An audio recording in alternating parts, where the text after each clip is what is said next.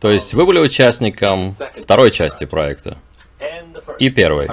Как вы изначально попали туда? Вы были в филадельфийском эксперименте? То, что я не могу понять, это что из этого было первым. Если смотреть по ходу времени, понятно, что сороковые были до 80-х. Это не значит, что именно так и было для меня.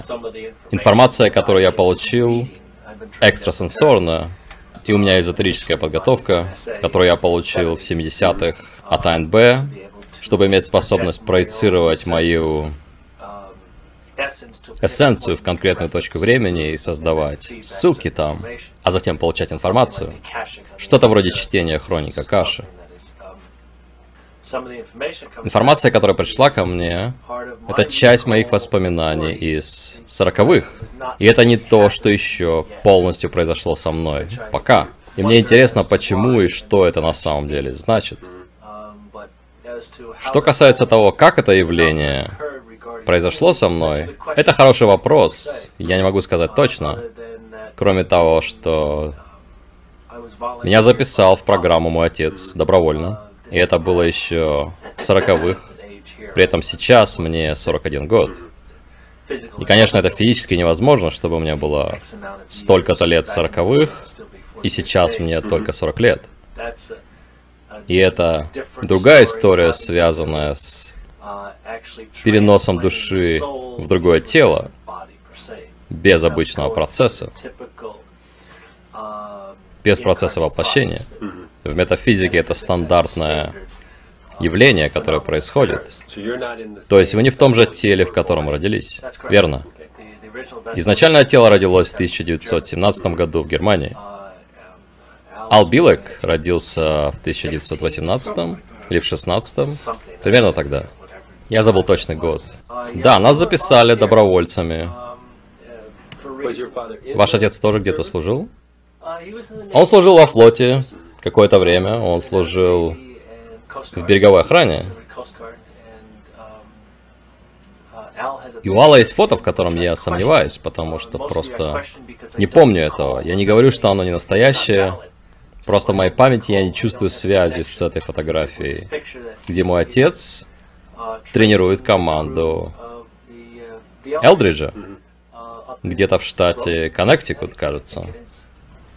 И в трансе я понял, точнее получил информацию, что во время филадельфийского эксперимента было три НЛО, которые я увидел, просматривая то время экстрасенсорно, которые были там в то время. И одно из них даже затянуло, когда вся эта энергия начала двигаться, и оно оказалось в этом закручивающемся вихревом потоке. Его затянуло, и оно оказалось в Монтаке. И в течение лет это место развилось, и проект начал зарождаться здесь. Когда примерно? В начале 50-х где-то? Скорее 60-х. Или 50-х. Окей, то есть между 50-ми и 60-ми. И проект начал формироваться. И, конечно, есть интересные догадки о том, что отчасти поэтому база привлекла интерес. И все эти объекты были построены здесь и так далее. И проект в конце концов запустился. Так что это версия Алла Билека. Это его соображение, что весь этот процесс открытия этой дыры в пространстве времени нужен был, чтобы... То есть он был намеренным, и он был инициирован инопланетянами. И они направили наших ученых, чтобы назначить именно эту дату, 12 августа 43 года, для эксперимента и запуска именно в этот конкретный день. И, конечно, Престон в своих исследованиях установил, что день 12 августа повторяется в 20-летнем цикле, биоритмическом цикле Земли, когда происходит пик этой информации, создается сильный резонанс. Но недавно я пришел к пониманию и выводу, что все это связано в один процесс, что метафизически время полностью связано, прошлое, настоящее, будущее. И эти люди могли подключаться к нему сильнее, чем обычный экстрасенс делает это. И это электромагнитная связь. Да. Да, это вполне реальная электромагнитная связь. И будучи участником филадельфийского эксперимента и этого феномена прыжков во времени, прыжков вдоль потока времени, в который мы сейчас пришли, у меня потенциально была способность вести экстрасенсорную работу в большем потенциале, чем большинство людей. То есть, приходя из 40-х, 80-е, и по какой-то причине я потерял привязку к конкретному времени, и тело состарилось гораздо быстрее, и оказалось в 60-х годах, по каким-то причинам. И, наверное, это логично, если брать в расчет этот 20-летний цикл 43, 63, 83. Интересно, что у Престона есть метод тестирования, который помогает нам подтвердить мои соображения через установление временных точек, где было мое сознание, электромагнитно. Я не чувствую особенной связи с чем-либо в начале 60-х. У меня всего, может быть, полдюжины 5 или 6 воспоминаний, которые есть до 13-летнего возраста, которые все разные. Извините? Нет, я говорю об обычных воспоминаниях детства, которых просто нет у меня. По неизвестной причине. Но процесс, о котором Престон сказал до этого, когда мыслеформы проявляются в случайном временном порядке, как с той банкой пива, для сознания, которое было подготовлено эзотерически больше, чем многие другие, это было бы естественно, то есть почти в игровой форме получить задание и посмотреть, что будет, то есть распространиться по всему времени. И это природное свойство эволюции человеческого духа, отправляться на разные планы. И у человеческого духа есть естественная связь со всеми этими альтернативными планами, временной линией, и получив задание, выполнить его почти экспериментируя. В творческой манере, не ограничивая себя. Поэтому мы получили зарождение экспериментов со временем, которые закончились однозначно обыденностью таких феноменов, как путешествия и прыжки на разные планеты, и путешествия в разные временные точки. Как я сказал, это естественная способность, которой обладает каждый, и которую мы не осознали. Она есть у всех, да, человеческий дух тесно связан. Похоже, это привлекает интерес инопланетных групп, что у человеческого духа на нашем этапе эволюции есть такое огромное количество эмоций внутри, что любя тебя, я могу ненавидеть тебя. Это хорошо видно в детях. И они не понимают этого. Это сочетание таких сильных крайностей.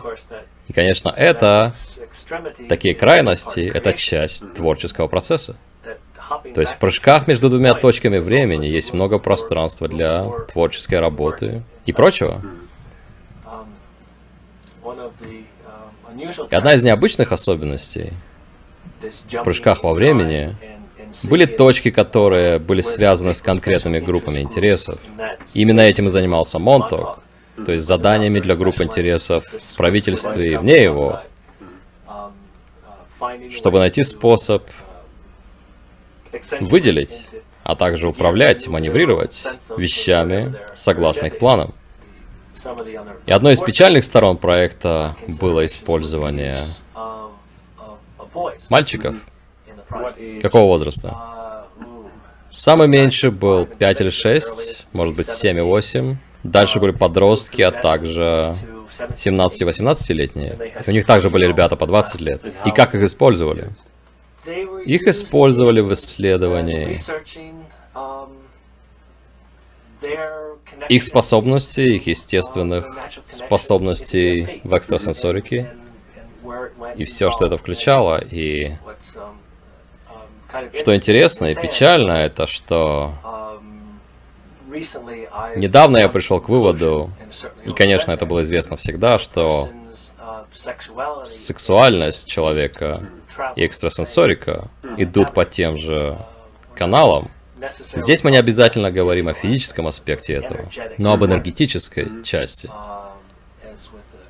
Например, человек, который злится на все вокруг, он будет замкнут в себе вместо прощения, если угодно, общения с деревьями, например. То есть этот поток энергии и то, что он производит, это одна из вещей, которую исследовала группа в Монтеке. Здесь также есть связь с программированием мальчиков, исследованием близнецов, которое велось при нацистском режиме. У меня лично нет много информации на эту тему, но есть масса исследований близнецов, психосексуальных исследований близнецов, экстрасенсорных исследований, которые, кажется, велись доктором Менгеле. Да, дело в том, что в Монтаке было полно немецких ученых. И это то, с чем был связан мой отец. До Второй мировой, во время и после нее. То есть перевозка немецких ученых сюда. И их прятали в одном поместье, а затем делали документы и отправляли в подобные проекты. Я не знаю, сколько их было там, может быть, 30%, 40% ученых в Монтаке были немцами. Ничего себе. Да, их там было очень много. В этих исследованиях. И, конечно, есть слухи... И это скорее слухи, что у немцев была своя работающая машина времени. Еще до войны.